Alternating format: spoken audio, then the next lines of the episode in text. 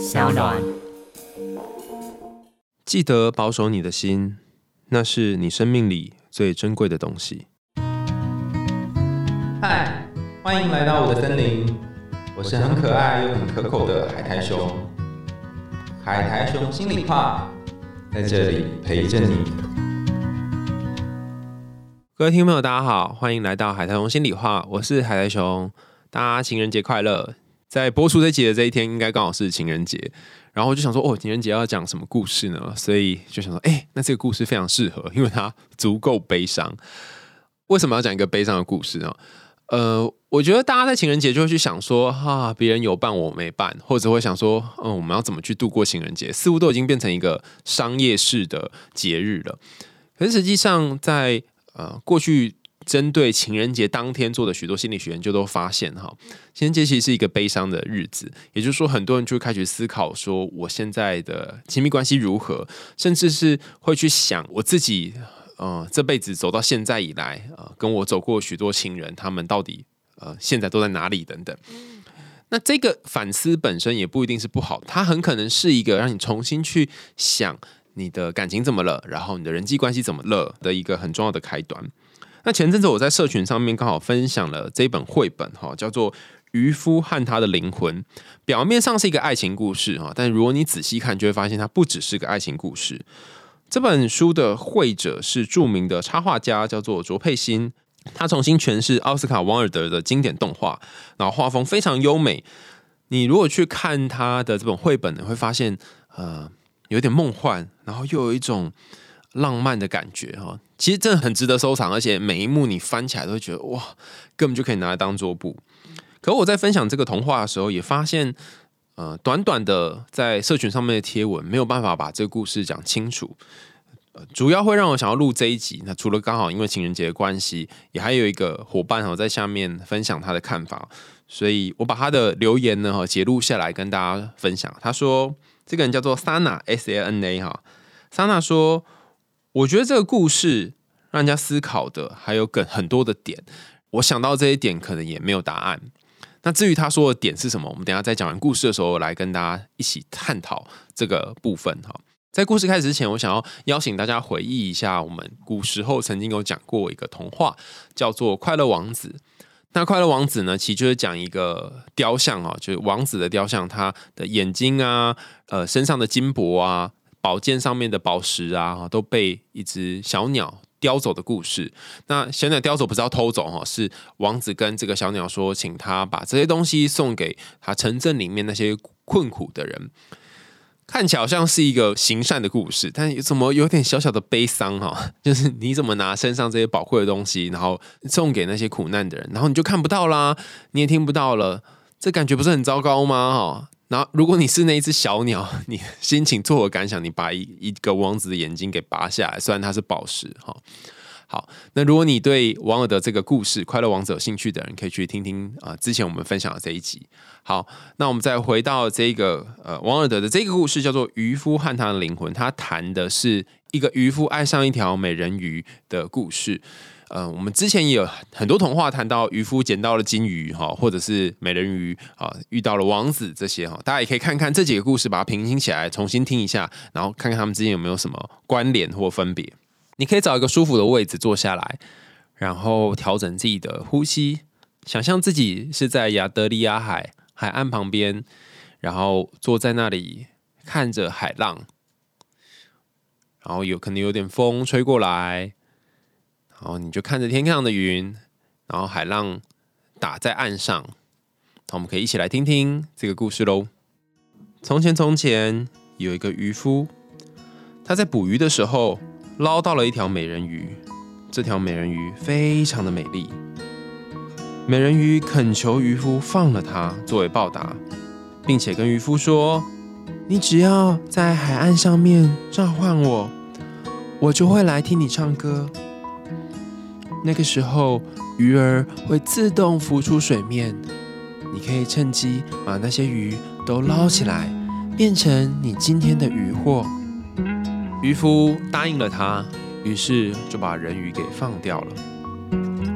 那天之后，只要渔夫每次出海捕鱼，就会召唤美人鱼来到他面前，然后每次美人鱼只要一来，就会唱起悠扬曼妙的歌声。随着歌声而来的是一群一群的鱼，然后渔夫撒网把这些鱼都捞起来，每一天他都满载而归。日子一天一天的过去了，渔夫渐渐的被美人鱼曼妙的歌声给吸引了，爱上了美人鱼。有一天，他恳求美人鱼说：“拜托你成为我的妻子吧。”美人鱼非常的开心，但他对渔夫提出了一个要求。他说：“海底的居民都是没有灵魂的，如果你想要跟我在一起，你就必须舍弃掉人类的灵魂。”“好啊，那有什么问题？”渔夫想都没想就答应了。但这里的确遇到一个问题，就是身为一个凡人，到底要如何抛弃自己的灵魂呢？美人鱼摇摇头，跟渔夫说：“我也不知道。”于是，渔夫只好在上岸的时候，来到他们村落附近的一所教堂，去询问最博学的神父。没想到神父听到了他的要求，狠狠地骂了他一顿，说：“你真是堕落！人鱼是海妖的一种，是最堕落的生物，而人类的灵魂是人身上最宝贵的东西。你居然为了它舍弃灵魂！去吧，去吧，去吧！你就和它一起堕落吧！”于是神父就这样赶走了渔夫。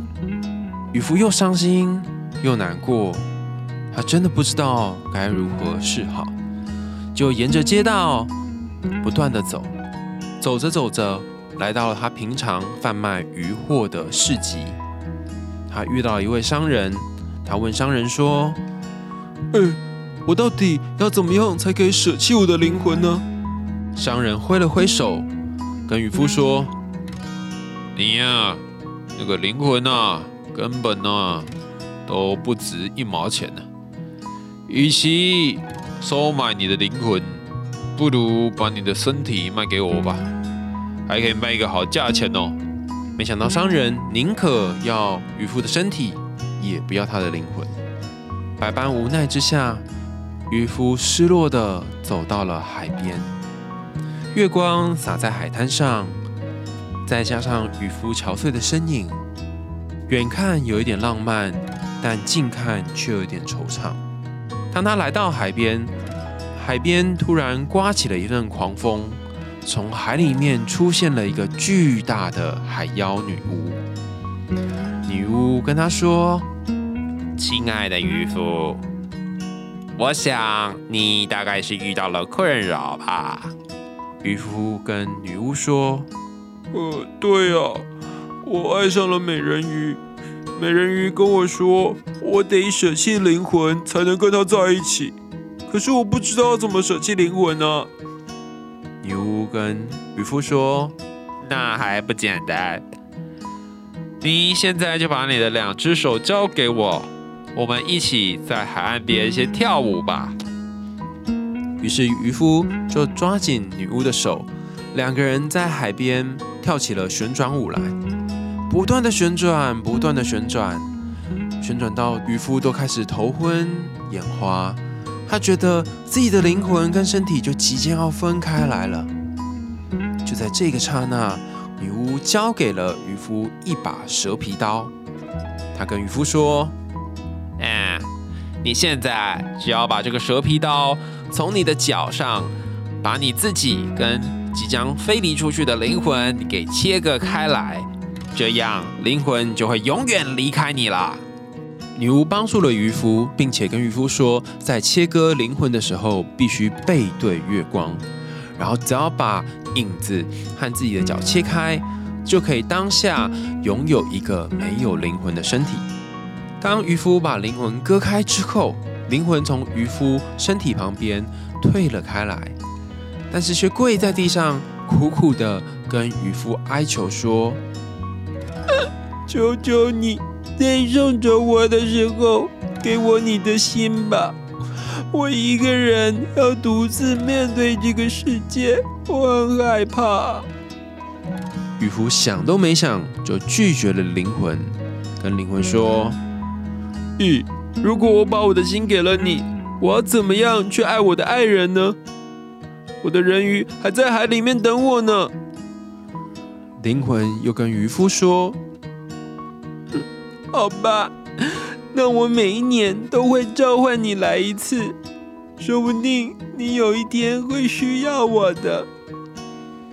接着渔夫毫不留情的就把灵魂给送走，自己就跳下了海。在海里面的人鱼纷纷来迎接他，他在海底过得非常幸福，非常快乐。这样的日子过了好久好久。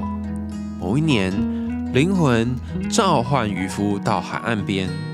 渔夫浮出水面，灵魂向他叙述了许多自己的奇妙经历，包含去投资赚了多少钱，然后买了 N F T 之后大涨了多少，甚至是在其他国家旅游时遇到的经历等等。当灵魂说到自己和一个漂亮的舞女一起跳舞的时候，渔夫想起了美人鱼没有脚，不能跟她一起跳舞，所以心里面想：咦，如果我可以跟漂亮的舞女一起跳舞，那该有多好啊！这个时候，他心里面升起了巨大的欲望，他对自己说：嗯，反反正才去一天而已嘛。在这一天的路程当中，我就可以遇到这个漂亮的舞女了。我跟她跳完舞之后，再回来找我心爱的人鱼，应该也没关系吧。于是渔夫就一边笑，一边从水里面站起来，走上岸，和他的灵魂一起走向了所谓的有舞女在的国度。灵魂带着渔夫翻山越岭，穿越了沙漠，来到了所谓的舞女所在的村庄。才发现这里根本没有什么舞女，而且在这过程当中，灵魂还做了非常非常多坏透了的事情。他叫渔夫偷东西、杀人、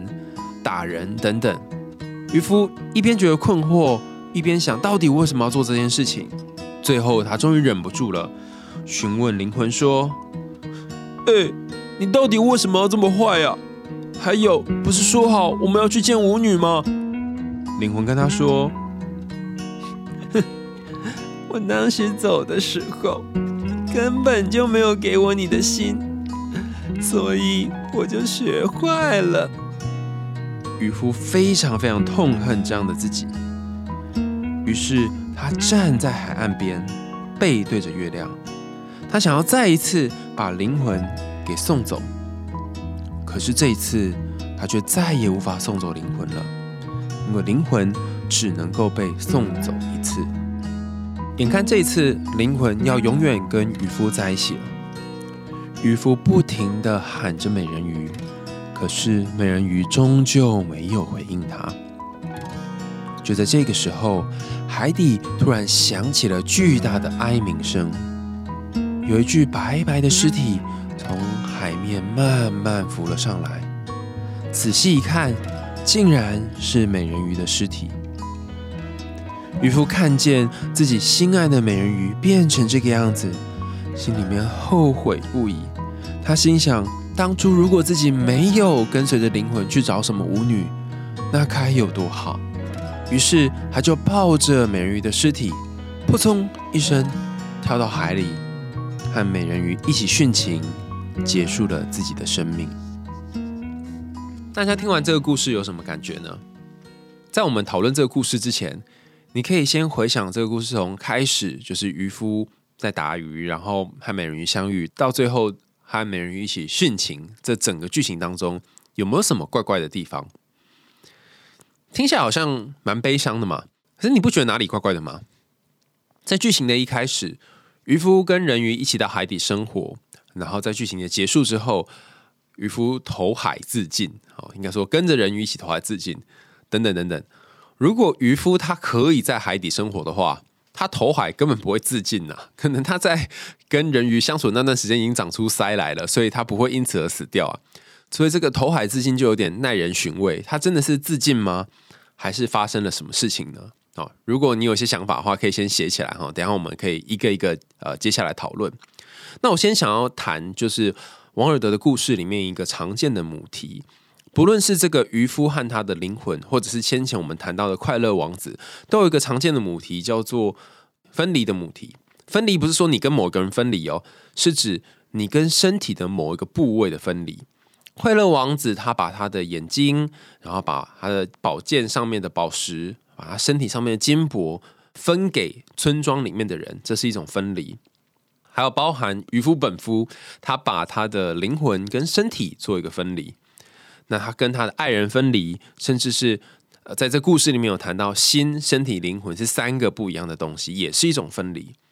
那在我们先前我们有谈到另外一个安徒生的故事叫做影子，大家可以回去找那一集，也是类似的情境，就是把影子跟自己身体分离，然后最后影子把这个人给吞噬，就是整个人被阴影给吞掉。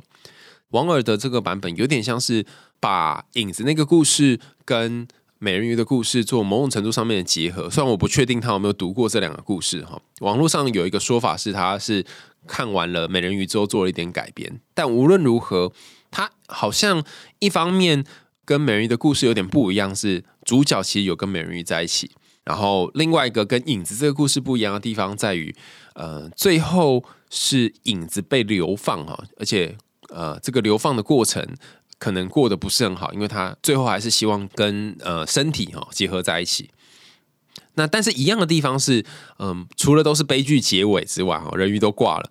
还有一个一样的点是那个影子最后都跟身体重新再结合，而且这个结合好像、呃、不是一个太开心或是太正面的一个结合。那这些有关于分离然后相聚甚至是重新有组合的主题到底在讲的是什么呢？在心理学里面有一个概念叫做自我 self。 那嗯，先前有跟大家分享多元自我这件事情，就是每个人的个性里面有不同的自我，就不同部分的 self。 那有一些自我是比较积极的，有一些自我是比较消极的，有一些自我是他会在人群当中做出比较跟大家符合一致的决定，有一些是会做出比较叛逆的决定，所以好像我们心里面有不同的自己。那在、呃、不同的自己放在同一个身体里面相处的时候，我们就会开一些研讨会啊，或是有一些呃内在的讨论，然后就像你心里面有不同的声音会跟自己讲话一样。那我们之前有很多集跟大家分享说什么叫做不同的自己跟自己讲话，可是在你不同的自己跟自己讲话的过程里面，其实你要先做一件事情，就是把这些不同的自己给区分开来。我先前在看村上春树的《世界末日》跟《冷酷意境》的时候，他其实也是有这个切割啊，或是把自己跟影子分开来这个这个桥段。那光是分开这件事情，其实就是把一些、呃、你可能觉得不好的或者是负面的黑暗东西先分到旁边。像这个故事当中那个影子，其实没有拿到心嘛，所以他就去学坏了，学了非常非常多很负面、很邪恶的技巧。然后先前的那个安徒生的影子的童话也是一样嘛，他在外面就开始为非作歹、啊，然后去偷别人的东西。所以被分出去的这东西好像是有点肮脏的，甚至是有一点、嗯、不太好的部分。但是你会发现，影子这个故事里面，他用的 term 他是用这个人的影子嘛，可是在这个渔夫和他灵魂的这故事里面，他用的是灵魂这个 term。 好，那我们经常会在我们表达的文字当中认为说，哦，什么东西是一道菜的灵魂，或者是眼睛是灵魂之窗，好像灵魂是一个正面积极的东西。可是如果我们把它对应到影子这个故事里面来看的话，你会发现，哎，其实灵魂相对来讲就是一个比较负面的、比较黑暗的东西。那真的是这样吗？我这里想要跟大家谈一件事，就是那些你觉得正面积极的东西，那些你觉得美好的事物，很有可能不一定如你想象的当中那么美好。就像是神父他一开始谈到的说，你真是堕落啊，人鱼是海妖啊，然后灵魂是人类身上最宝贵的东西，然后你要竟然为了人鱼舍弃灵魂。我想要询问大家一件事，就是你生命当中有没有什么事情是你觉得并不重要，但你身边的朋友或家人，甚至是一些长辈觉得它很重要，比方说孝顺、哦、比方说要对人和善这件事情，它有点像是、呃、神父讲的那些话。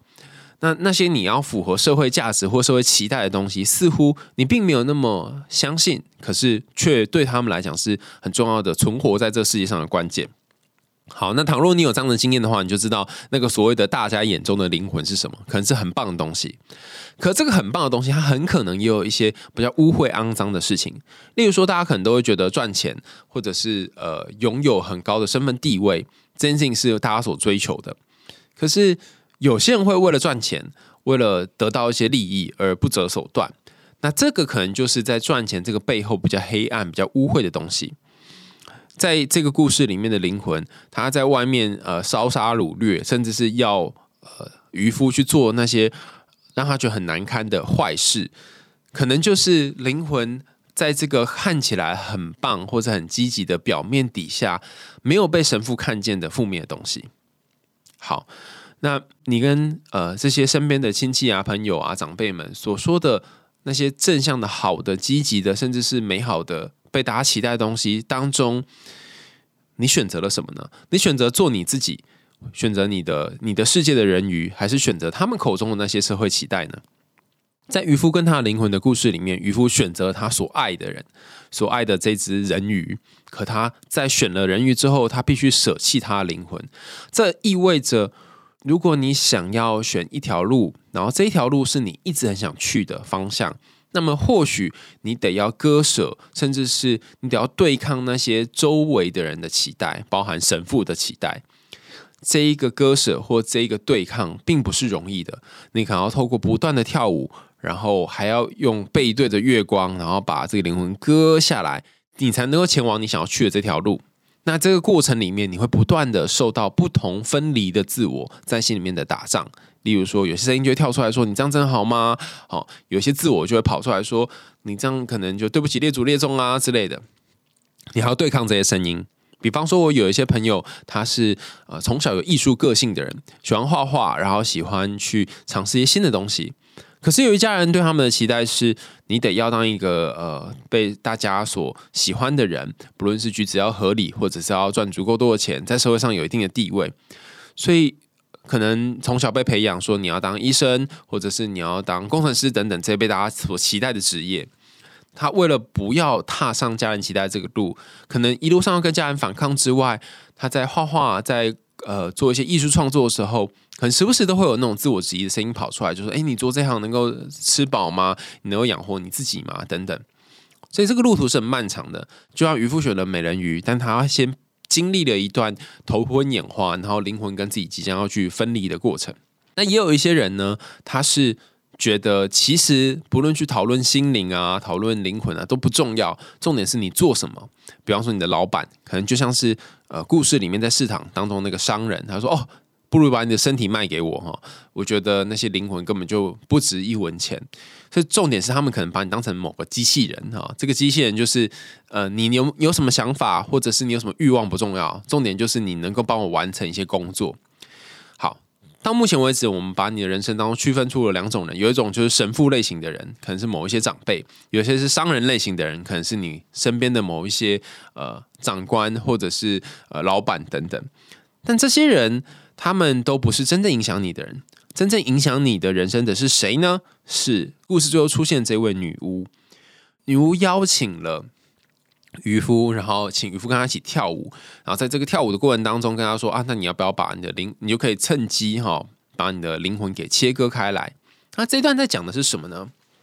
我不知道大家有没有一种经验哈、哦，你可能在人生当中遇到了一些人，然后这些人让你魂牵梦萦，甚至是你对他有很多的欲望。这个欲望可能不只是感情上面的欲望，可能你会常常想要见他。你可能也真的没有很喜欢这个人，但是你就不知道为什么会很想很想每天每天就像见到人鱼一样般的见他。你为了他付出一切，然后牺牲掉许多的东西。等到你大梦初醒之后，你会觉得哦，我那时候到底在干嘛哈？我为什么会陷入疯狂？可是那一段呃被他卷进去的时间里面，当时的你却是无法用理性好好思考的，而这段经历可能会改变你往后的一些人生。就像是渔夫，他为了要跟人鱼在一起，然后呃牺牲了他的灵魂，就是某种程度上面被不论是被女巫或是被人鱼卷走一样。那这个卷走之后有什么影响呢？你可能会过一段蛮不错的日子，就像是渔夫跟人鱼在海里面过的一段不错日子一样，但这个日子终究不能够长久，因为你还会被其他的事情影响。许多人在读到渔夫跟他的灵魂这个故事里面，灵魂跑到岸边，然后召唤渔夫，然后把渔夫掳走，掳走嘛，引诱走的时候，就会想到说，哦，这是感情里面的小三啊，你跟人鱼过了还不错的日子，但是因为人鱼身上有些东西是人鱼没有的，比方说他没有脚，你就会心心念念着，哎，跟有脚的人跳舞该有多好，这种剧情。所以这灵魂所提出的这个建议，就哎，你要不要跟舞女跳舞？舞女是不是一个小三啊？还可以进入这个第三者路线思考。但我们要回过头来想一下哈，灵魂其实不是第三者，而是原本就存在于渔夫身上的东西。所以那些真正会召唤你出轨的，真正会召唤你去尝试那些你很好奇，甚至你很渴望去做的事情的，并不是在外面的那个人，而是在你心里面的那一个灵魂。当初他可能背对着你，背对着月光，把他和你切割开来了。但因为每年还会召唤你一次嘛，所以它有点像是七年之痒，只是它不是七年，它是每一年，每年都会痒一下，每年会勾动你一下，然后让你去尝试那个新的东西，问你说，哎、欸，要不去试试看，要不去试试看啊？你可能一次两次会抵抗得了诱惑，但某一天你终究会被这个诱惑给拉走。在原版的故事里面，其实有讲得更长了，他不是第一次用舞女来诱惑，还用其他金钱啊、利益的东西等等，然后只是最后才出现这个舞女的诱惑。那你最后会被什么诱惑走呢？被你目前没有的东西给诱惑走。比方说，呃，当你现在工作很忙碌，你很渴望休息的时候，你就会看到一些网站上面可能讲说、啊、你可以去哪里度假啊，然后在那里有优渥生活，你就被那些诱诱惑走。当你看到别人有很漂亮的男友或女友、老公老婆的时候，你就会觉得啊，好好，我也想要这个东西。人总是会看到自己没有的东西，然后想说，哎、欸，如果我可以跟他一起去尝试这个我没有的东西，那该有多好。只是同样的，在王尔德的故事安排里面，当你选择了一个东西，你就必须得舍弃另外一个东西。你选择了跟灵魂一起去，这算是某种买春吗？就是选择跟灵魂一起去找舞女跳舞，你就必须舍弃你原本爱的人鱼。当你选择了人鱼之后，你就必须舍弃你的灵魂，就没有那种两边都可以得到的啦。你势你势必得要放弃一些东西。好，那故事当中放弃人鱼跟放弃灵魂分别代表什么意思呢？好，我们在讨论这个议题之前呢，我们要引用就是一开始节目跟大家说的 Sana 谈的这个问题啊、哦。他说，到底是切割灵魂去追寻当下自以为的目标是重要的，还是用灵魂融合好过好原本的日子才是重要的？或者是这个问题根本就没有答案？好，我们回到故事一开始，渔夫在船上捕鱼的这个状态，我觉得可以用这个问题来去思考。呃 ，Sana 提的这个讨论点哈，如果你是渔夫的话，你在船上，在渔船上遇到人鱼之前的日子，你每一天每一天都是过着捕鱼，然后把渔获载回家，然后把鱼拿去卖。然后明天再过一样的日子，这样的生活你喜欢吗？一成不变的日子是你想要的吗？也可以养活你自己，但总是少了一点什么。那另外一种日子就是遇到人鱼之后，每天晚上有一个人会来陪你唱歌，然后可能带了一群鱼来，你还是有很多的收获，然后你每天变成有一个可以期待的东西，就像我们之前谈到小王子的故事一样，呃，每天下午四点哈，狐狸就跟小王子就会见面。那这个是每天晚上渔夫就可以跟人鱼见面。这个有期待的日子会是你想过的吗？还是日复一日的捕鱼日子是你想过的呢？好，那当这个有期待的日子出现了之后，你会愿意为了这个有期待的日子牺牲多少呢？比方说，当人鱼出现以后，你会不会愿意为他牺牲你的灵魂呢？很多时候我们会觉得，我们就放弃现在拥有的吧。然后我们去实践自己想要做的目标，比方说你想出国留学，你就为了这个留学去念了语言学校，或为了这个留学去存了很多钱，然后试着去想想，如果我把梦想跟计划一步一步的实现，这是我目前想做的事情，但它可能需要耗费一点时间跟精力，然后它不是现在就可以被完成，它可能要累积一点时间，这是一种做法。那另外一种做法是安逸的，或者是按照如常的过好有自己也有灵魂的日子。什么是有自己也有灵魂的日子呢？我不晓得Sana她提到的这个有灵魂的日子是什么，但是 我, 我自己联想到的是，你在过你的每一天的时候，你有感觉到你的身心和你正在做的事情是融合的吗？或者是你只是像我们前面谈到那个商人一样，你用机器人的方式在过你的每一天呢？如果你的日子里面是不带着任何期待的，就你很像是打卡钟一样，就是打卡上班打卡下班，所有的东西都是他来了你就完成，他来你就完成，就像打网球一样，球来就打回去，球来就打回去。那么其实你就只只用身体在过生活的人。如果你在过这个生活过程当中，你有一些欲望，有一些你想做的东西，或有些你想尝试的事情，那么你的身体就和灵魂一起在进行这件事情。但如果你的人生当中只有灵魂跟身体，那就惨了，因为你的欲望，甚至是那些呃拉着你去尝试这些新事物的部分，它有些时候会带你去到呃杀人掳掠啊、哦、犯罪啊、黑暗这条路。所以还有一件事情很重要，就是你要保守你的心，就像我们节目一开始谈到那段话，当你在做这些事情的时候，你的心在哪里，你感觉如何。大家可能最常面临到的一种情况是，可能下班了你好累，然后你很想要滑滑手机、看看社群或打打电动，但这个时候就是你的欲望正在拉着你，就是你的灵魂就说：“哦，我们来去打电动吧，哦，我们来去休息一下吧，哦，我们来去大吃一下吧。”那当他拉着你的时候，你就真的去做这件事情的时候，你可能想说：“好啦，那我等一下再回来做事，我等一下再来好好的放松，做一个真正的休息，我先去耍废一下，先去堕落一下哈。”那时候你在打电动、在玩游戏，或是你在看剧的时候，你的心在哪里呢？你的心有在你投入的这件事情上面吗？还是其实你的心是挂在另外一个你更想完成的理想、你更想去到的人鱼身上呢？如果你的心挂在人鱼身上，你的身体跟灵魂在某个地方享乐，那么你就把这两个部分分开来了。那此时的你其实并没有好好的活在当下，而是把自己切割成很多不同的部分。那有人就会说，我有可能可以把我的身体、心还有灵魂都聚合在一起吗？有可能呢、啊。你可以想想上一次你有灵肉合一，甚至是你整个心都投入在现场的时候是什么时候？我先前在讲那个龙王子那一集有跟大家分享嘛，就那一集里面有谈到说，哦，我我好像到一个森林里面，然后在这个山当中和这些大地万物融合在一起，这样。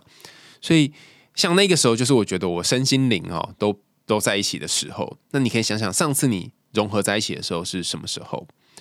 那如果没有融合在一起，甚至是你把你的灵魂切割掉了，然后只抱着你喜欢的人、抱着你喜欢的事情，那么有一天会被那个小小的声音勾动着说，哎，我们要不要去试试看跟舞女跳舞啊？如果你是跟灵魂在一起，你跟灵魂一起去跳舞，但是你心却勾在人鱼身上，你总是会想说、啊、我还没有完成的梦想会不会有一天可以去完成呢？不论你跟灵魂或跟人鱼在一起，只要没有心、灵魂跟身体组合的话，你总是会有一个东西分心在外面，然后你没有办法好好的享受当下。所以回到 Sana 这个问题，就到底要选哪一个比较好？我觉得你可以思考的是，你喜欢过原本安逸的日子，还是你想要去做那些有变化，甚至是跟你现在人生很不一样的日子？那你在做这件事情的时候，你喜欢这样的自己吗？还是其实你很讨厌，你还在坐这山望那山？我觉得渔夫他有一个很勇敢的地方，是他愿意去为了自己所爱的人，然后牺牲掉自己想要的目标。可他也有一点小小的，嗯，就是很容易被动摇的地方，在于当有另外一个你又出现的时候，他就很快被勾动走。那我们把剧情往后面推一下啊，如果你是那一个好不容易把灵魂给切割掉，然后在海里面，然后被你的灵魂召唤而来，跟你说：“哎、欸，我们要不要去买春啊？”这一个渔夫，你会决定跟他一起去吗？还是你会待在人鱼的身边，继续过原本的日子呢？其实我们把这个故事切成前半段，就是那个渔夫被人鱼给引诱，跟后半段渔夫被灵魂给引诱，你就会发现渔夫的个性其实蛮一致的，他总是会被一个东西给勾走。前半是被人鱼给勾走，后半是被灵魂给勾走，也就是说他的心其实是不定的。那有人就问我说，我们要到底要做什么选择？嗯，其实与其问我说你要做什么选择，不如说你的心想要去哪里。如果你的心总是不定，跟人鱼在一起的时候你会被人鱼勾走，跟灵魂在一起的时候被灵魂勾走，那么不管去哪里它总是不断的在漂泊。但如果你的心是定下来的，不管你是在船上捕鱼，或者是你在海里面跟人鱼在一起，你就会安于现在的生活。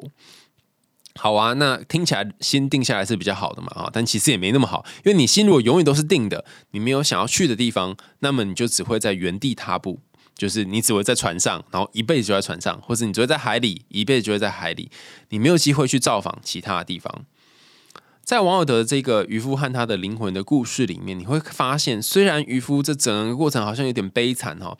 但他其实去到了很多地方，他待过了船上，他待过了海底，他甚至穿越了沙漠，到了别的村庄，然后跟舞女跳舞，他最后投海自尽，跟他心爱的人鱼还有灵魂一起。所以最后这个段落会不会是也是某一种的组合呢？就是说，它虽然是某一种死亡，但它是某一种的组合。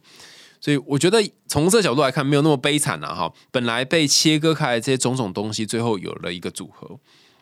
王尔德另外那个童话就是《快乐王子》，其实也是一样嘛哈。虽然王子把所有东西都分割出去，但最后也得到了某一种的组合，就是上天看到他好像为人民牺牲奉献这么多，所以就让他跟那只小鸟哈就一起呃升上天变成天使，所以也是某种形式上面的组合。那从这个故事你可以看一下啊。你到底现在是在哪个阶段呢？你是在第一次被引诱，还是在第二次被引诱？你第一次被引诱的时候，可能是被世俗大家所、呃、不认同的，可能是一个、呃、社会价值观并不觉得是特别好的东西，女巫或是人鱼之类的东西引诱。然后第二次的引诱，可能是大家觉得很不错的，好像蛮好的这个东西给引诱，可能是金钱啊，或者是财富啊之类的东西给引诱。那还是你现在已经在第三个阶段了，呃，这些都不是引诱走你的，然后所有的你都被组合在一起了呢？今天最后我们要回到有关于爱情这个部分哈，呃，我觉得在你生命当中所遇到的感情课题，或是你在感情里面遇到好人跟坏人，其实都是打开你人生困境，或是打开你人生秘密的一个钥匙。也就是说，如果你遇到一个对你很糟糕的人，如果你遇到一个背叛你的人，这个背叛你的人他教会你什么呢？教会了你什么，并不在于说他真的带给你某一个课，而是你在跟他相处的日子里面，你发现自己身上有没有什么黑暗的东西，或是这个黑暗的东西跟过往经验有什么关联。然后你如果看到这个黑暗的东西，你就可以至少在这个关系结束，或者是嗯告一个段落之后，在下一次的恋情里面，你更可以看清楚这个黑暗的东西如何影响你，就那个影子啊，那个灵魂如何影响你。所以，如果你在这几天的情人节各式各样的广告或者是活动当中，觉得说啊，我怎么这么惨啊，我怎么一个人过啊？那你可以想想，如果你是那个渔夫的话，你会想要怎样的人生呢？你会想要永远都在渔船上打鱼的人生？还是会想要有一只人鱼带你去不同的地方，可是这个地方可能跟你现在世界完全不一样哦。还是说你会想要去更体验更多不同的世界，然后这个世界可能有跳舞的啊，然后可能有很多呃纸醉金迷的世界啊，然后或者是你会想要在经历这一切之后，再回到海底，回到属于你自己觉得整合的稳定的一个位置呢？光是去想着你的恋情带给你什么，或者是光是去想着你过去的那些感情、呃、有哪些伤心或难过的地方，其实并不一定能够让你成长，而是去试着去思考这些感情，或是这些你爱过的人或爱过你的人，他们在你生命当中扮演什么样的角色，然后这些角色他到现在还在吗？或者是你心里面有没有产生一个新的角色，然后来替代那个当初弥补你的这个位置。在你的心里面其实有一个宇宙，这个宇宙有好多的星星，有好多不同的声音，然后你试着跟这些宇宙对话的时候，就像是你跟海里面很多不同的生物，海星啊、海马啊、热带鱼对话一样，他们会带给你不一样的体验，那甚至是那些你没有发现的在海里面的自己也会被发现。这个故事还有很多可以讨论的地方，包含说，呃，神父为什么建议他要选择灵魂，或者是为什么女巫要帮忙他，就是把那个灵魂跟自己切割开来，以及为什么要背对着月光才能够把灵魂切掉。这些好多好多细微的地方，我觉得都是大家可以值得深思的。但我想要在这一集的最后提出几个问题哈，让大家回家思考看看。然后，如果你对于这几个问题也有一些想法的话，欢迎你在留言的地方告诉我们。第一个是故事一开始的渔夫和结尾那个渔夫有没有什么不同？就是在船上的渔夫和葬身海底的渔夫有什么不同？第二个是最后投身大海，同时拥有灵魂、身体，还有美人鱼躯壳这个渔夫，你觉得它意味着什么？在我刚刚的分析里面，我觉得是它是三个东西组合在一起嘛。那你真的觉得渔夫拥有这三个吗？还是你有不同的想法？第三个是在所谓的有双脚的女孩，她的爱情和美人鱼的那种爱情差别在哪里？渔夫爱上美人鱼跟渔夫爱上有脚的女孩有什么不同呢？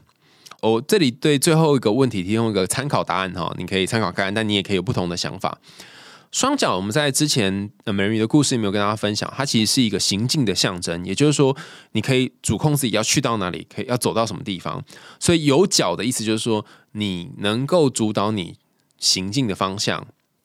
未来的路线。你看，像美人鱼哈，美人鱼一开始就是被捕获的，然后不断的来找渔夫，然后甚至是每天晚上要唱歌给渔夫听，所以它是一个被动的角色。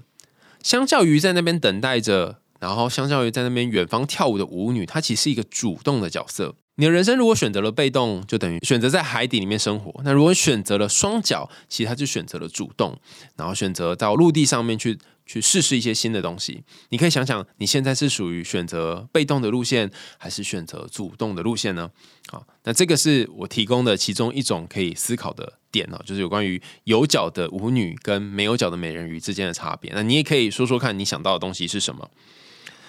所以我想说，其实跟心最近的并不是灵魂，而是身体。在你生命面临困顿跟抉择的时候，你可以想想，你可以把你的注意力放回你的身体上，放回你的呼吸，放回你正在吃的东西，你闻到的味道。